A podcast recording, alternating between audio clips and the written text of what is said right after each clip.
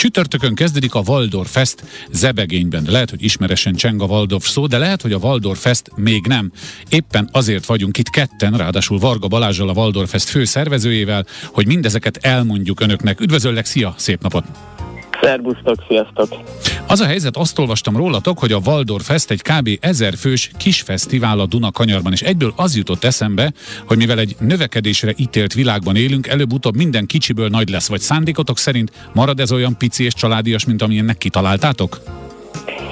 Igen, a szándékunk az az, hogy a fenntartható fejlődést ö, ö, vesszük így ö, fontossági sorrendbe előre, nem, sosem az a célunk, hogy azért növekedjünk, hogy gyarapodjunk, hanem akkor növekedjünk, hogyha mi ezt fenntarthatónak ítéljük meg. Jelenleg ez az a plafon, amit mi fenntarthatónak ítélünk. Na akkor tisztázzuk a másikat, ami valószínűleg ott ö, motoszkál a hallgatók fejbe, hogy a Waldorf Festnek mi köze a Waldorfhoz? Az érdekesség az az, hogy én Waldorf iskolás voltam, óvodától érettségig, és érettségi előtt van egy projekt munka, egy, egy éves munkát kell csinálni, és én akkor 18 évesen azt döntöttem el, hogy valamilyen kulturális dolgot szeretnék csinálni. Összehívtam a Waldorfos gimnáziumok zenekarait, művészeit, és tulajdonképpen ennek a projektnek a megtervezése volt az én diplomamunkám és hát ebből nőtte ki magát ez a rendezvény, ebből visszük tovább 12 éve. Az igen. Csütörtökön kezdődik a rendezvény Zebegényben, ez gondolom akkor egy, egy nyílt területen, tehát nem fedetten, hanem szabadtéren zajlik. Igen, szabadtéren zajlik, nagyon szép völgybe, egy hűs völgybe. Most egyébként külön érdekesség, hogy azt látom az időképen, hogy már egészen jó időt mondanak, úgyhogy megnyugodtunk. Igen. Szabadtéri lesz, friss levegő. Csütörtöktől egész hétvégén át, és akkor említs néhány fellépőt is. Van egy-kettő, akinek talán ismerhetjük a nevét.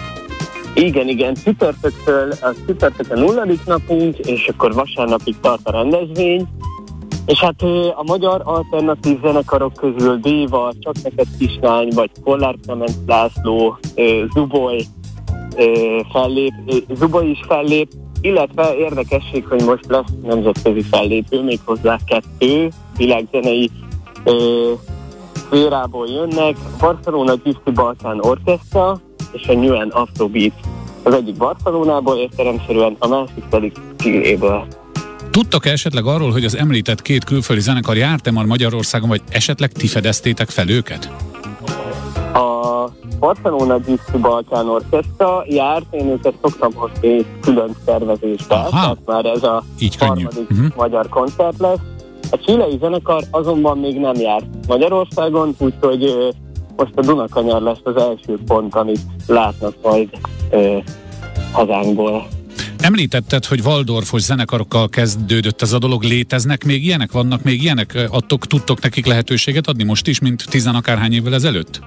Abszolút, ez egy nagyon fontos küldetésünk is, hogy a mostani 17-18 iszonyatosan tehetséges, 18 éves tehetséges zenészeknek, ha már mi meg mi, mi tudjuk teremteni, hogy tudunk egy kulturális rendezvényt teremteni, figyelünk arra tudatosan, hogy ők helyet kapjanak, és esetleg ezt majd később vigyék más fesztiválokra, hogy ők már mondjuk egy ilyen kis fesztiváló helytáltak, úgyhogy ezt tudatosan építik, igen. Hát akkor biztos, hogy azok, akik a zenekar tagjainak ismerősi baráti körébe tartoznak, eleve ott lesznek, és szándékaink szerint mi is azért beszélgettünk veled itt az elmúlt percekben, hogy felhívjuk a figyelmet a Waldorf Festre, amelynek főszervezője volt itt a vonalban a vendégem Varga Balázs. Reméljük, hogy sikerült felkelteni az érdeklődést, sok sikert kívánunk a hétvégéhez, és mivel pozitívan állunk hozzá, ezért mi itt most kijelentjük, hogy igenis jó idő lesz, és pont mit szólsz hozzá. Rendben van? Köszönöm szépen, ez nagyon jó hangzik, igen, elfogadom.